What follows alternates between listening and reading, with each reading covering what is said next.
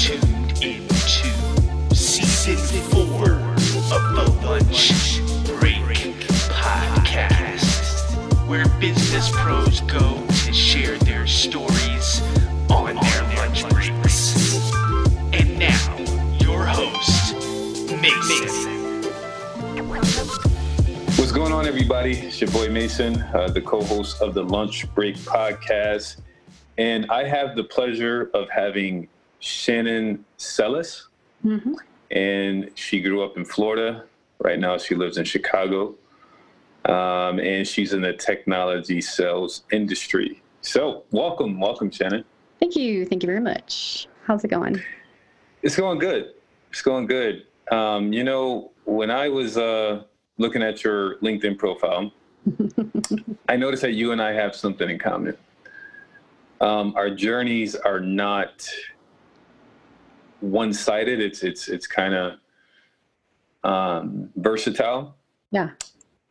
and um, you know things like you're a personal chef, you're a teacher, you were a teacher, you got into massage therapy. Um, now you're in the technology sales. So, what has drew you to that journey? How tell us a little bit about your background and your journey. Um, well, I was in school originally for business administration at Florida State, and um, I went. I wanted to do an entrepreneur, uh, entrepreneurial route. I was planning on maybe having my own business at some point, and um, I plowed through my classes, and um, a little bit of a slowdown happened, and I decided to go to massage school. I've had a lot of people in my life that have told me I have a gift with touch, and I wanted to see what I could do with it. And I attended massage school 2006, and I've been a licensed therapist ever since.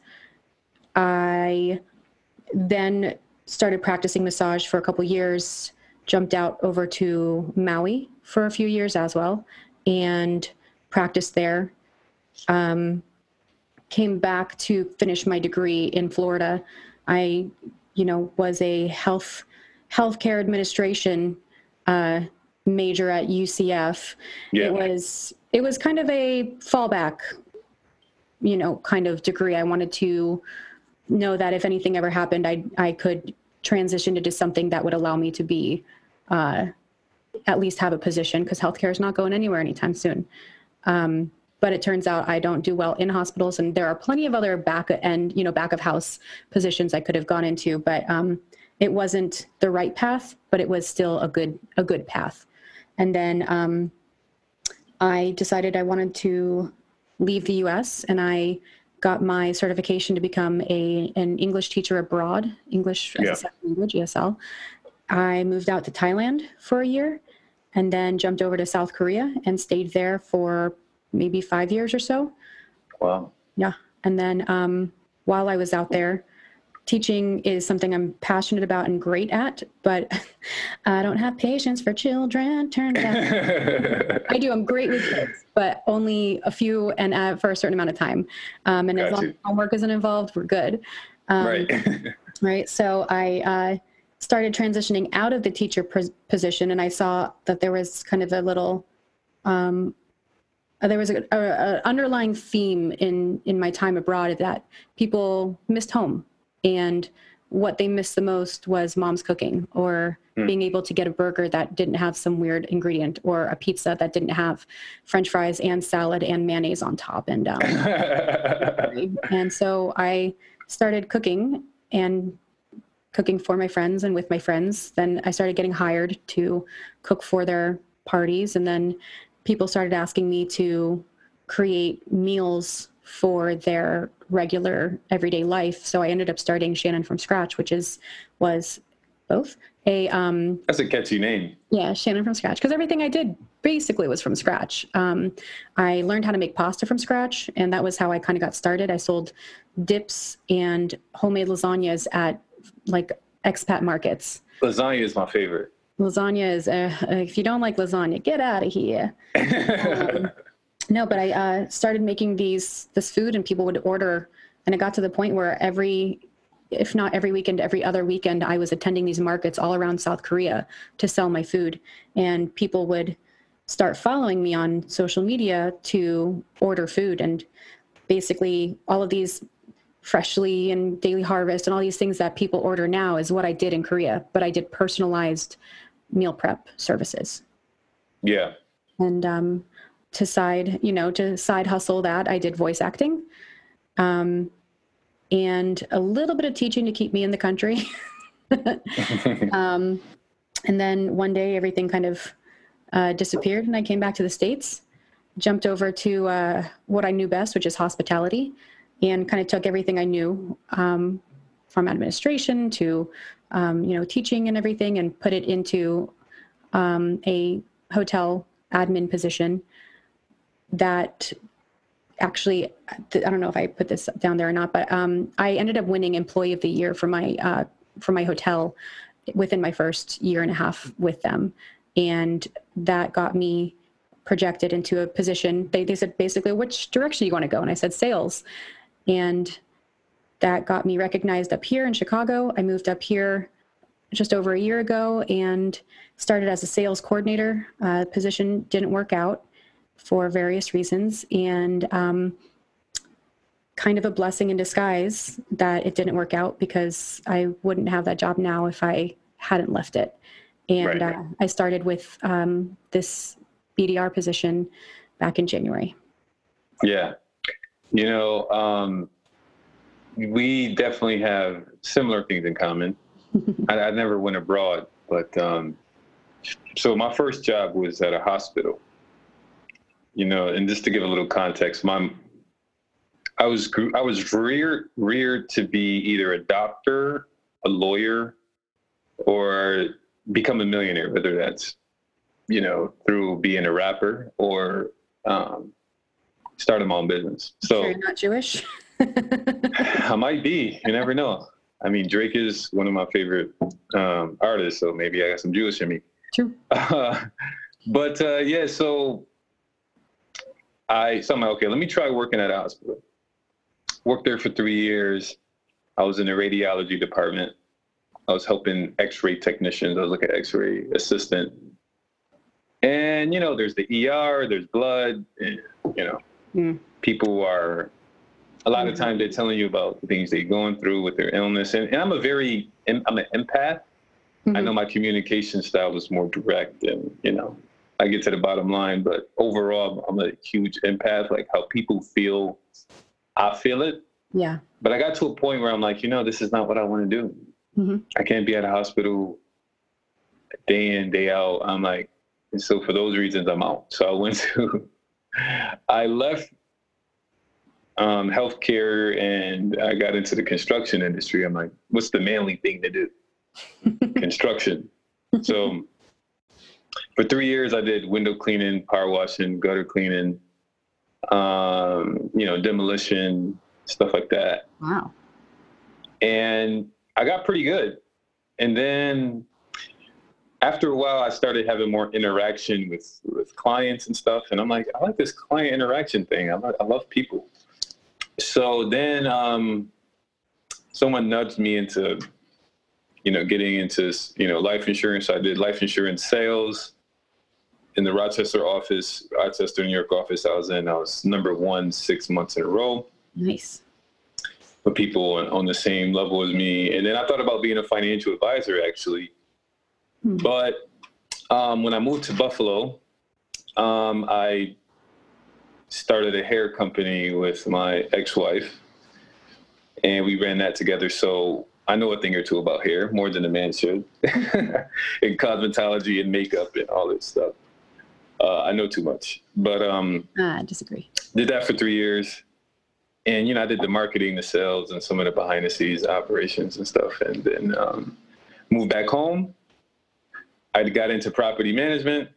Then you know quarantine came. Right now I am unemployed, but um, just figuring things out um, during this time period. But uh, my journey, similar to you, my my journey was all over the place. And you know, I was thinking because you and I have that entrepreneur vibe in common. So, would you consider the personal chef thing you did? Uh, you know, um, what was it, Shannon? Shannon from scratch. Shannon from scratch. Yeah. would you consider that a business endeavor? Yeah, of course. That and massage therapy also. I was massages by Shannon, you know, kept it simple and um, allowed me to make my own schedule, choose my clients and my own, you know, pricing for everything. I had to manage the books, the licenses, the location, Yeah. you know, being mobile and um, definitely, definitely an entrepreneur style. You know, it was a, it was a business endeavor. Just um, doing it abroad is a very different story from doing it in the United States. Yeah. And then you did voice acting as a side hustle. What are some of your opinions on side hustles? Every day I'm hustling. Every, you know, like if you've got if you got the ability, if you have the ability to do something that you enjoy and make some money from it, why the heck wouldn't you? You know, for me, voice acting has always been something I've been into. I've been able to do weird voices and accents and characters since I was a kid. And if I can make money off of that, why wouldn't I? But it's also a matter of balance. You have to know when um, you're pushing, you know, you're burning the candle at both ends. So, you know, I basically being a you know an independent contractor, being being a massage therapist, and doing all these things I did when I was younger. Oh, I forgot to tell you about this one. This is kind of funny. You'll you'll get a kick out of it. I uh, also for a really long time was um, a hype man, if you will, a motivational dancer for parties. my. I got hired That's to go to amazing. parties and be like, let's get the party started, everybody. Like, Yeah. break good times, come on, you know, I know all the songs and dances. Um, but when you are, when I was doing all these things, it was uh, important for me to be able to stay afloat. And by picking up voice acting or picking up massage, or it wasn't consistent. I didn't have a I didn't have, you know, clients booked morning to night with massage and I didn't want to because that's a toll on my body and my emotional state. And I needed to be able to balance my life out. So side hustles are I'm all about it if you can make it work. Just don't, you know, lose yourself in it. Yeah, uh, you know, I feel side hustles um, are very crucial, especially with the pandemic going on. I feel, I think almost everyone should have a side hustle, whatever that is, even if it's you, you know, make chocolate chip cookies and you sell those, or you know, You don't you go at sewing and you make T-shirts and you sell those for five. I don't, I don't, I don't- it don't matter what it is. I feel like um, everyone should have that, even if it's just to learn a skill. And I think that could also be an asset. Well, there's the know, thing, though, you learn things as through a side hustle that you could like look at and have a perspective and solve a problem as a as an employee too. Right. You can apply the lessons and the experiences you've had. However, there is, it should be noted that there is a difference between hobbies and side hustles because That is correct. everybody has learned how to make sourdough bread. And I love all my friends, but I'm not going to buy all of their sourdough bread. This is true. You know, I'm glad, you know, so and so started to knit. And if you if you make a product that is worth buying, then yeah, I'm going to support you. But I I think a lot of people also mistake that the side hustles or these hobbies that they try to make money off of end up they kind of depend upon their friends and network to support them and that's not always a healthy No. Not at all. pressure to put onto someone you know Yeah, for sure. Um, and then you mentioned you you wanted something to fall back on. You know the song "Lean Back," lean Yeah. back, but you wanted to fall back. that's basically what so i you do feel back, you feel back on that. So I, I, I thought that was pretty cool. i have enough skill sets behind me and positions and experience that if any if anything ever goes wrong i will always be able to get into something else Yeah. So you know when I'm looking at you know you personal chef background, teaching, Mm. and uh, you grew up in Florida. yep and you was into massage therapy. How does someone like you get into hip hop? You know, we got the hip hop and sales challenge, and you know, you doing your thing, yeah spitting bars like a pro. i make things up. how does how does how does a, a teacher, massage therapist, per- personal chef get into a hip hop and sales challenge? Well, I actually can draw a line to all of this because that is one of my little special skills is finding ways for everything to be connected.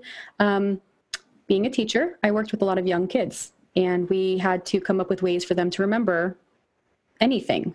And rhyming is a really great way, especially when you're teaching phonics and everything. So um, when I was in, you know, when I was in Asia and I was teaching kids, I was trying to come up with little fun bits uh, to remember. So, you know, I remember coming up with this phases of the moon type of thing and uh, the kids would sing would go bananas of or them teaching pronouns and you know like na na na na na na i would take that and i turned it into pronouns pronouns pronouns and the kids would respond to me he she it and i you we they so anytime someone would say pronouns, they would all sing out together pronouns, pronouns, pronouns, and finish it. And they learned their pronouns that way.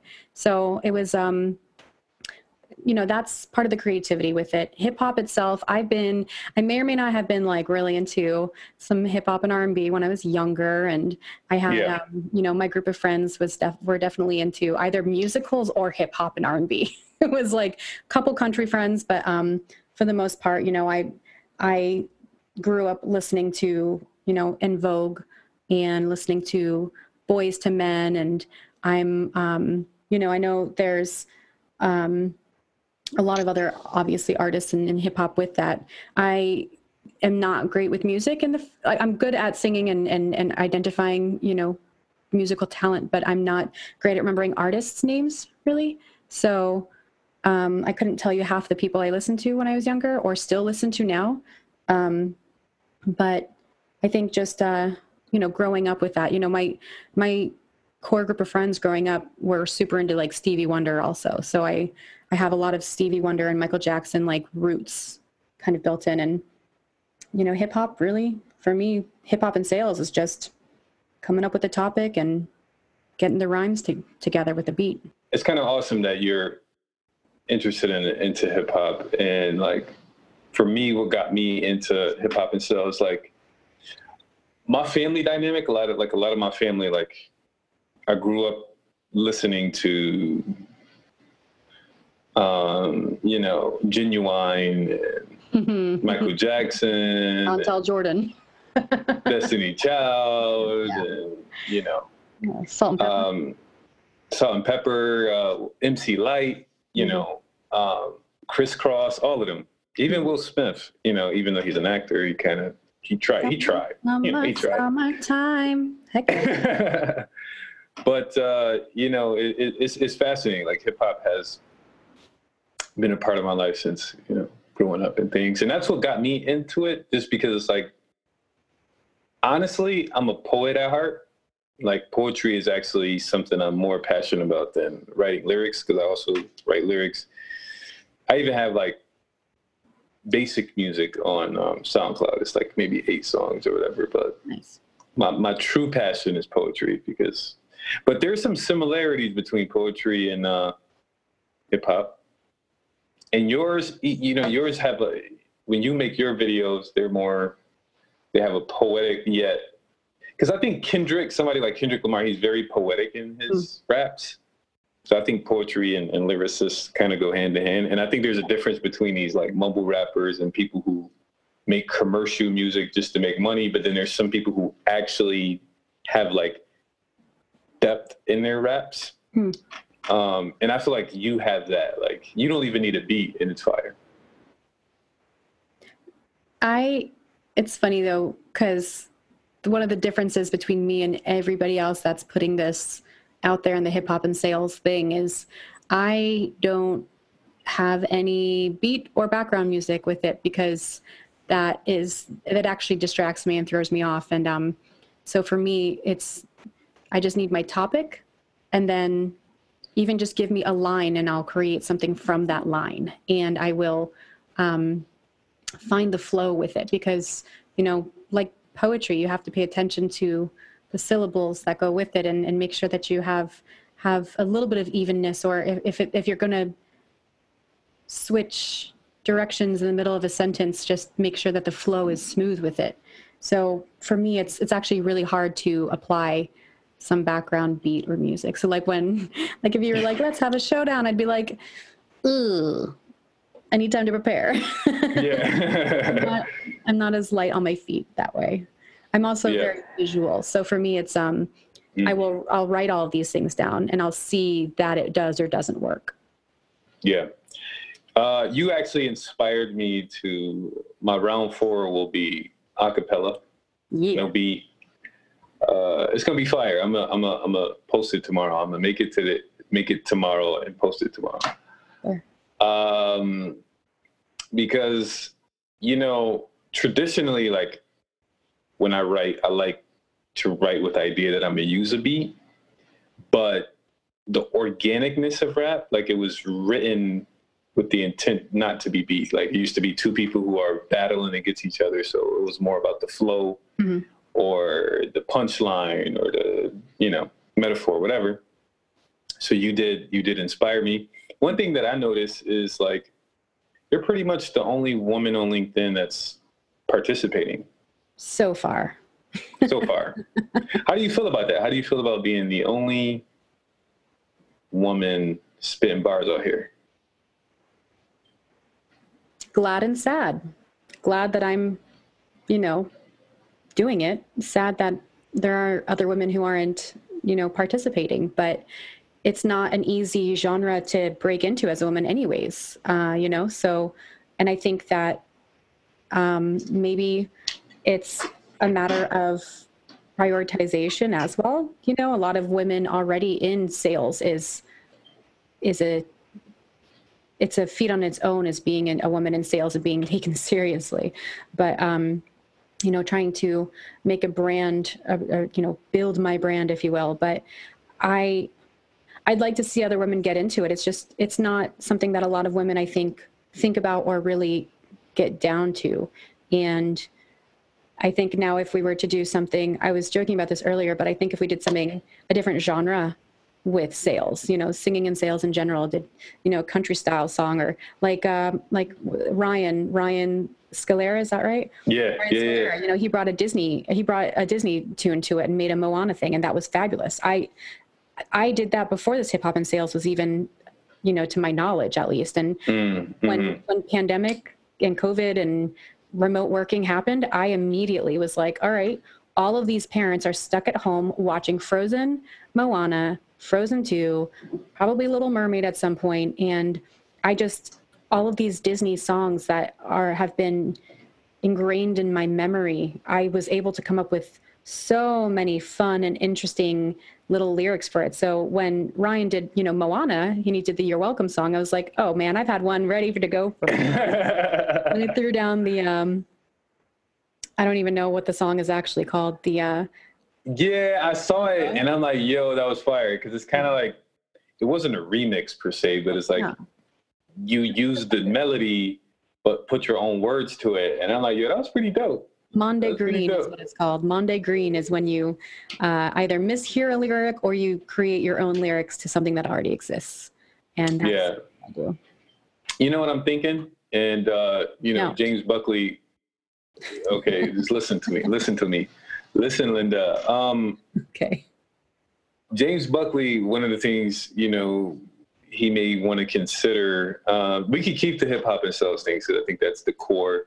Hmm. Um, you know, it's legendary. He's been posting hip hop and sales type of things for like the last year. Hmm. Uh, and then he, you know, then he started making videos and then now there's a whole community. So shout out to the boy James Buckley Yeah. for keeping this thing going.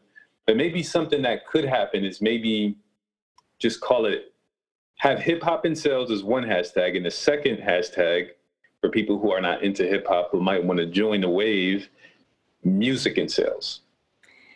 It's definitely something though that then somebody could like, you know, I can imagine somebody that's good with a guitar doing a country song, you know. yeah making up if you have some original music i don't i don't see why not i think you know i the only reason i hadn't released any of my disney stuff before was because i was nervous because of the rights Don't be nervous. Oh, okay. I Yeah, yeah. I, I don't care about being nervous okay, like that that i'm not nervous i don't get nervous i am um, okay, okay. but there's you know potential legal ramifications. You have to be careful when Oh it's my satire versus parody. Yeah, yeah, there's yeah. a length. You can't go more than 30 seconds for this that or the other. So there's and that's something that james uh, james say what sales buckley and i actually um, had a discussion about at one point. Um, so it's it's just a matter of making sure we're not going to get in trouble for Mm, yeah, that's that's that's that's the thing. It's it's tough with with laws and Oh, legality gotta and stuff like that. But side. my thing is this though, like people who out there, let's just say there are women out there that was thinking about joining Yeah. the hip hop and sales thing, and maybe you're not even like the best rapper, but Jeez. I just say have fun with it. yeah Like I'm I'm on it, I'm doing it because it's just fun. Like just have fun with LinkedIn. Have fun have fun with what you're doing. You know, even if it's R and B, even if you want to do like an R and B type of vibe or a pop type of vibe, Hmm. you know, um, just go for it. Just have fun with it. I you agree. know, I agree. That's why I did it was because it was fun. When I saw James's James's when I saw James doing his uh, video for it, I was like, "What is happening right now?" And I was like super into it. I'm like, you know what? I can do this. There's no reason for me not to. And I do these videos and stuff anyways in my outreach. I might as well start creating something with LinkedIn. And um, I was I was nervous the first time I did it because I hadn't actually posted a video like that to LinkedIn, but. Mhm. Um, and it was uh it was kind of a I, I took a line from his i liked the line that he said um, i'm a salesperson but we're the same person and when i Mhm. heard that i was like oh that's my opening line because i know that when you know when you do battles or whatever you kind of pick up what they were and exactly. move on so that was my exactly, my thinking with that Nice, nice. I like that. you I like there's that. not a lot coming from the BDR SDR side of it, you know, where where a lot of people don't remember who we are, what we do, and you know, it's all about the AE or, or the VP or this, that, or the other, and it's just like, hey, we're here too, and we're working our way up there, and you know, we could, if if this is how we're able to put ourselves out there, then we will, we should, could, if you want to. Not everybody That's for else. sure. That's for sure. Now here's here's the haymaker. Hmm.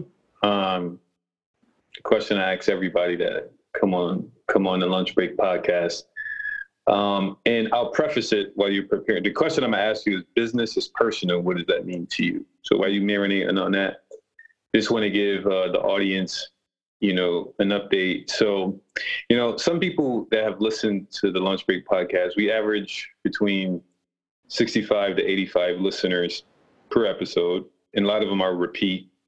Sometimes it's more, but um, some people have been listening since episode one. Mhm. And so, out of respect for them, I just want to say that, um, you know, James Barden, he did episodes one through 80, which is season one, two, and three. And I'm doing season four, which is going to be episodes 81 to 100. Um, and then we'll monitor. I'm, I'm, I'm definitely going to be part of season five, but we'll we'll see how we go on elevate it. But um, just want to give people an update. Like at first, it was sales industry specific, the salesperson, the sales journey. Now it's getting non-industry specific, and it's more about the raw journey of the person um, and talking about also practical things. Um, so we just adding a little vulnerability to it, and we figure, okay, yes, sales is important, but there's so many other industries that we could tap into um, and get it more broad, but yet specific to ambitious, whether it's entrepreneur uh, or career professional. Hmm. But it's more about the vulnerability and the practicality. So it's the it's the soft and the toughness of it. So like you and I, you know, we, we talked about your journey, um, and we talked about hip hop and sales, and we about to tap into some other things. So with no further ado, just wanted to say that out of respect for the audience. For sure. Business is personal has been the theme of season four. That's a personal value that I believe mm-hmm. because there's been times where, like, you and I are, you know, we had that entrepreneur spirit. Like when I was 18, I'm 27 now, but when I was 18, I wanted to have my own video game. So I paid this company a lot of money to get the idea going. And I didn't read the fine print. So it basically it didn't work out because I was taken advantage of. But it's my fault because I didn't read the fine print. Right. And basically, what they said to me, oh, it's just business. Right. Right. That's just not how I roll. So, business is personal. What does that mean to Shannon? For me, having the businesses that I have had and have been part of, business is personal because it is personal. I have, I had built my clientele as a massage therapist. I created uh, these these meals and the food for people when I was in South Korea because I was listening to what people wanted and were saying they they they needed to make their lives easier. And being able to produce that brought made me personally feel like I was making a difference. And the clients that I had maybe I didn't have you know maybe I didn't give the best massage but I worked and I everything I do I say I personalize everything you know I personalize massage massage therapy, personalized meal prep, and that's that's because it's it is personal to me. So literally, my business is personal. With massage, you know, I'm not just going to get you on the table and do massage and, and kick you out, have a great day. Like I I need you to listen to your body, and I need to listen to your body to make sure that we are in a a right place and giving giving you what is needed with the intention that's behind it with um, the meal prep. You know, I I sold dips and lasagnas, and again, it wasn't always it wasn't always the best stuff. I know there were times when I had a couple clients that would call me back and say, "Hey, this lasagna that that you made me basically melted in the oven. What the heck?" That's they paid for that. They expected a certain quality and I didn't deliver. So, in order to keep them coming back, I wanted to make sure I was providing them with the quality service and the quality of the product. And so I would always send them a couple extra lasagnas to say, you know, I'm sorry and thank you for letting me know so I could fix whatever went wrong. Um, in hospitality, hospitality is that you're you're giving people a personal experience. And I wasn't front of the house. I didn't work at the front desk. I didn't work at the concierge. I worked in an office in the back supporting the executive team.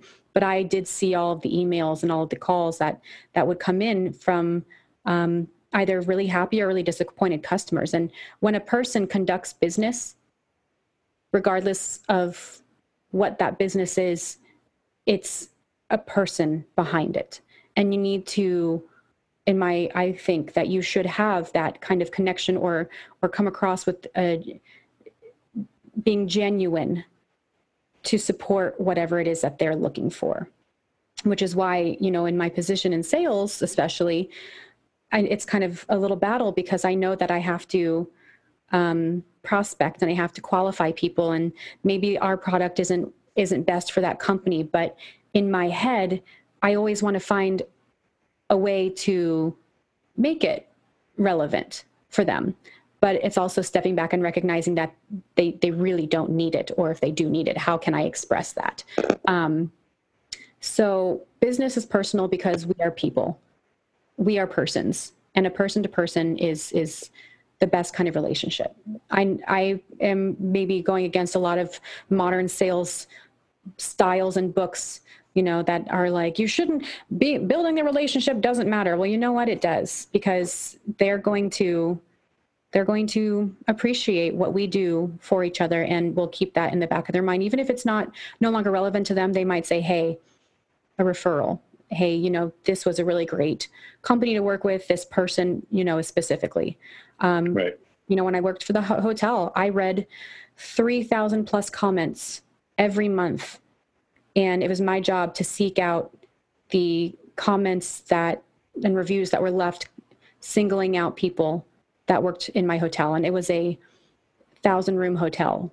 So it was not, there were quite a lot of people on the staff. And that was it was wonderful because I get to see how people that I work with impact others and give them the experience that they were seeking.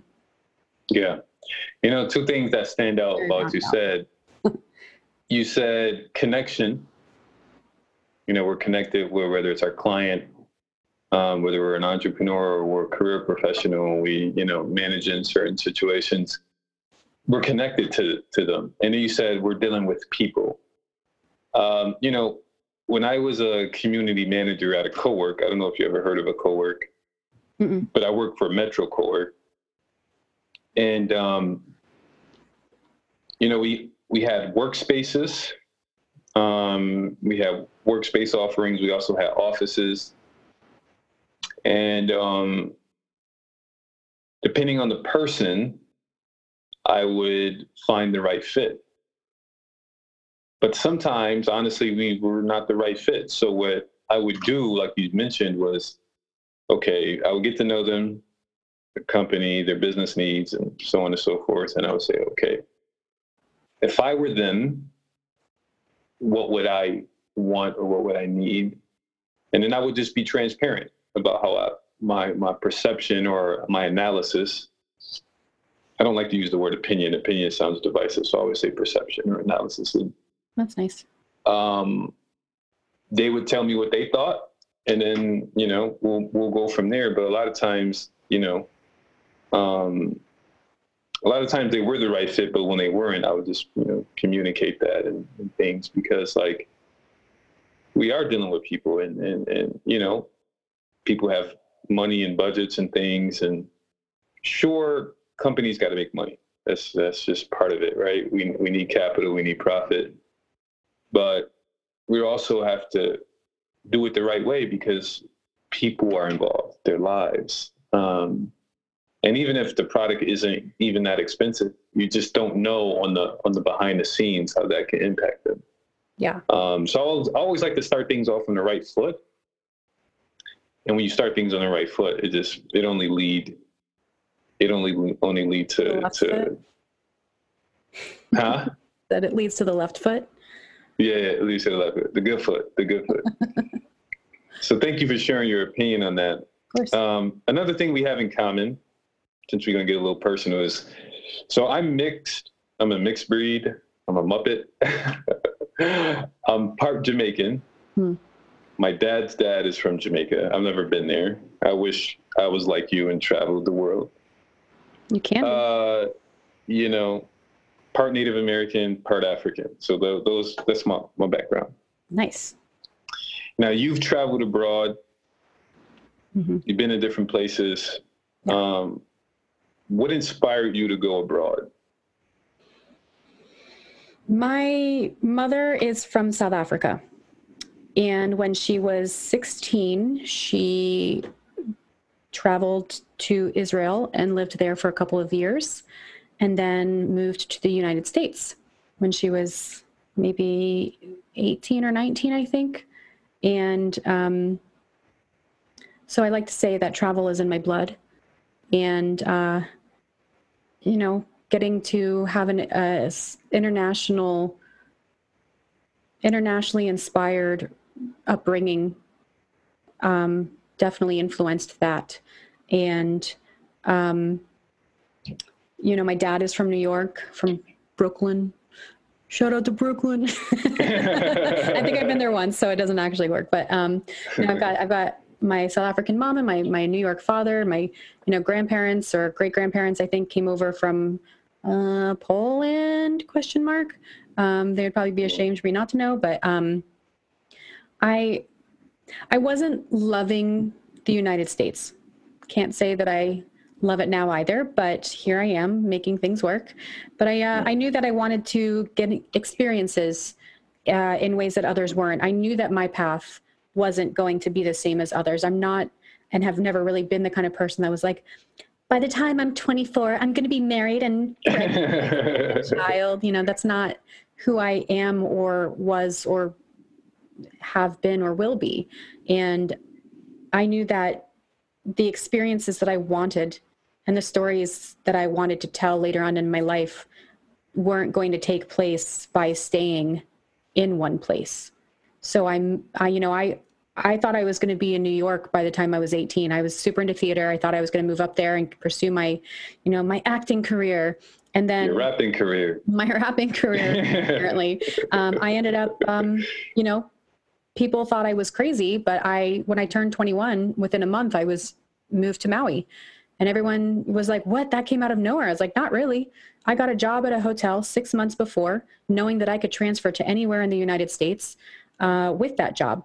And I told you guys I was moving to Hawaii because I wanted to go somewhere where it was chill and relax and where I could, you know, have a spiritual awakening or, or find find who I wanted to be without the clutter of everything around me. And yeah. um, and I did. And I spent two and a half years out there and came back and I still wasn't loving Florida. And I wanted to experience the rest of the world. And I thought I was again going to Europe or something. And then um, an opportunity arose in Thailand. So I I took it within, you know, within a, a couple of weeks, I had a job and a flight booked and a place to stay. And that opened up literally a new world for me where I met I met all these people who I'm very good friends with now and all of these fun stories that I awesome. have, you know. It's not something but it's been hard, you know, living abroad. I, I have been to maybe a handful of weddings in my entire life because I wasn't able to come back to every wedding mm. and be part of it. And a lot of times I didn't even get invited because they knew I was living abroad. Oh, we want right. you to be there, but we know better. So, mm. okay, thanks. But, you know, uh, coming back to the US was the hard, one of the hardest things I've done. I've, I've been through a lot of difficult experiences in my life, but you know, I, I've traveled around the world by myself. I went to Hong Kong. I went to Maldives. I visited the Philippines, uh, Japan. I've been, I've been, I'm on my second passport, like show off moment, but like I, I did most of these things by myself. I didn't travel with people.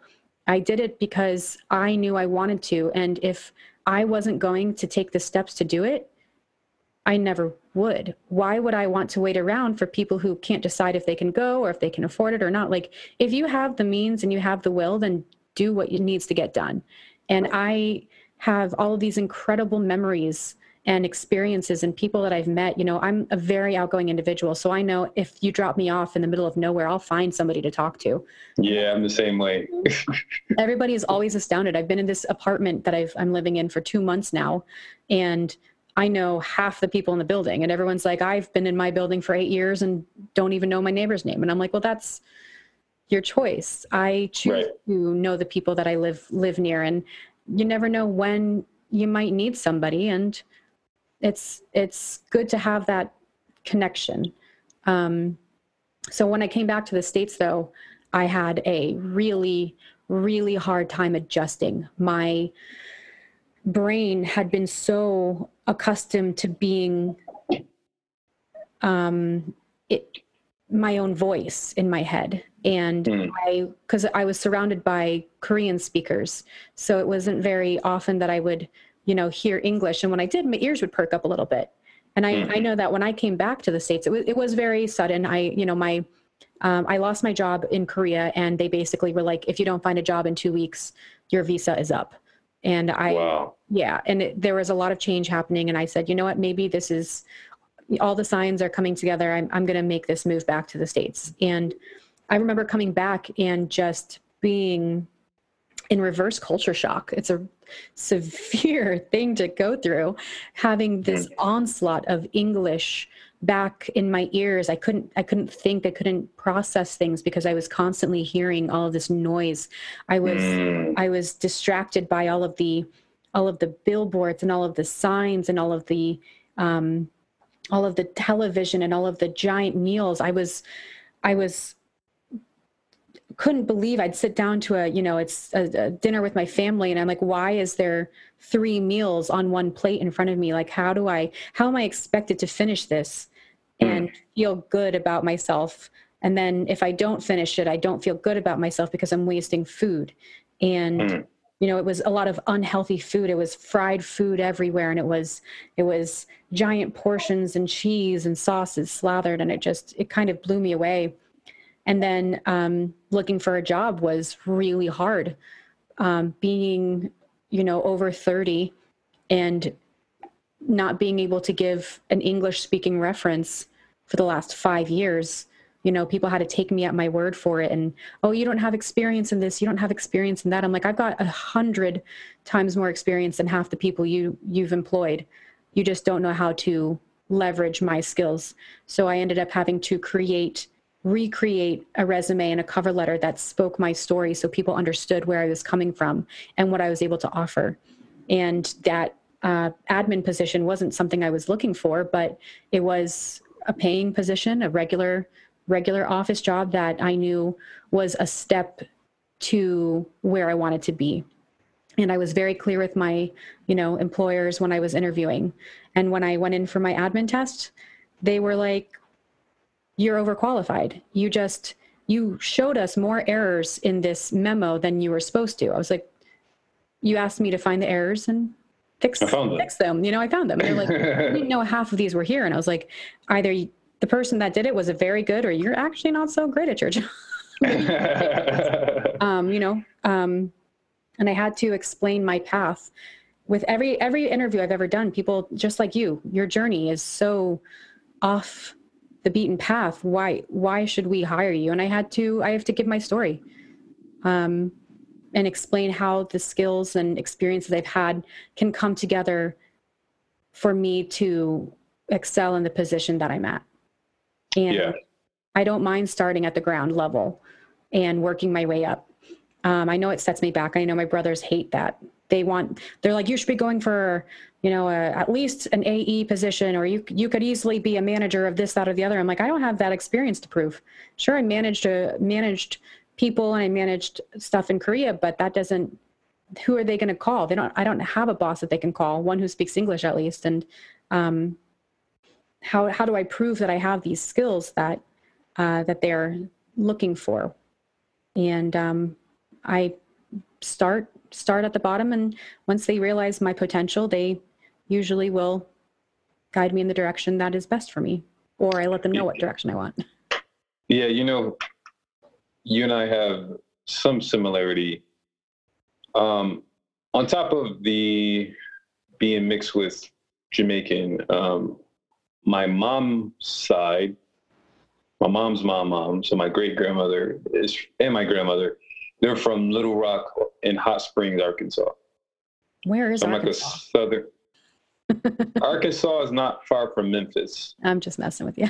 oh, okay, okay, okay. Sorry. Goofy face. Uh, I got to remember who I'm talking to. Yeah. Um, and you know, so it's like I actually had to go through speech therapy because like um patois is the language that Jamaicans speak. Mm-hmm. And so I kind of, you know, my parents kind of let me talk the slang. I kind of was like, it wasn't like traditional patois because you know my family spoke English and had uh, even even my parents they spoke pig Latin to each other. So cool. You know, so we kind of had our own little language, but then like before I went to the workforce, I'm like, they's like, okay, he he has to learn like traditional English. Um, and even though I grew up in Rochester, New York, which is about six hours from New York City, uh, my family is due to our background. I it, it was as if even though I grew up in Rochester, I still came from my own little island, if you will, mm-hmm. mm-hmm. because my family is so different, and I had to learn like the pro- the professional version of myself. So even like when I was like 18, family members would see me and at work where they'll notice my my my my uh, vocabulary change and it's like you're different. Like who are you? Hmm. and i'm like you know i i gotta work. Like so it's kind of like i'm an americanized. I'm like I've, I've, become very americanized. Yeah. And it's not a bad thing. It's just part of what needs what needs to happen. Part of your development. And because i because i took the route i took i would get asked similar questions like, okay, you've worked in construction, you've worked in a hospital. Okay, why should we, why should we hire you? Like, I think sometimes when you don't have that straight trajectory, I'm not saying that we lose credibility, but some companies look at that and say, okay, what's up here? You know? Right. Um, and I think if you're able to sell yourself, um, I think that plays a role. Um, but it's definitely a challenge to navigate that, navigate that that process. I agree with you 100%. And I actually have, um, I had a speech therapy thing when I was younger as well, where I, um, you know, was raised by my mom, my mom, who has like, there's a slight English Afrikaner accent. This is a very Afrikaner accent, but she had, uh, she says things like Uber. Can you order Oh, okay. Uber? And I'm like, Uber, there's an R at the end. But because she dropped R's, I also dropped R's. You know, my, my, Mm. her sister and my aunt would come through and say, okay, okay, Shani, we want you to practice. The rain in Spain stays mainly on the plain. And I had an accent growing up. My brothers didn't, but I did because I would listen and practice that. And um, I was in maybe second or third grade when they called my mom in for a meeting and they said, hey, you know, Shannon's has some speech therapy that we need to put her into because she doesn't, she has a problem with her R's. And um, I would say things like water, Mm, mhm, Eva, and the R's would become an uh at the end. mm, mhm. They had put me in speech therapy for it. And then my mom came in and said, I don't see the problem with water. and I would, they're like, oh my gosh, it's Yeah. not a problem, it's an accent. But if I hadn't learned that, I wouldn't, I very likely wouldn't be able to do the voice acting and be able to enunciate the way that I now, you know? Mhm. I Right. I learned how to make an R sound, you know, by by learning the, the the muscles and the facial expressions, the way that my face and body needs to be to make certain sounds, and that's how I ended up actually teaching a lot of my students. A lot of what I do is did was work on pronunciation. That was my favorite thing to work on. You know, distinguishing Exactly. the R and the L, R, L, and D even they depending on what part of Asia you're in. But um, you know, showing showing fam- showing people how to move their face to make the sound and to get what they're looking for. I mean, you know, speech pathology is a whole different story, but um, Mm, I understand where you're coming from with that. Um, learning, re not reinventing, but relearning your speech to be either acceptable or presentable in in where you want to be. You know. yeah. And to add to what you're saying, so like for me, so in patois, a lot of times when we say in, in English, a person say ask, like let me ask you a question. Are you axing In me? patois, it's ask. Yep. You know, ask, ask. Those are two different things. Like, you know, that's one thing I had to adjust. Um, because like, you know, I've been doing public speaking or presentations since I was 18. But like when you're in a public setting, people nitpick and they catch those things. So it's like I had to like, you know, I got the speech therapy, but sometimes every now and again it'll still come out Right. um, and I, you know, have to catch myself. If I'm around my peoples, if I'm around, you know, friends or a casual situation, um, and my friends make fun of me all the time, and they'll even like adopt some of my vocabulary.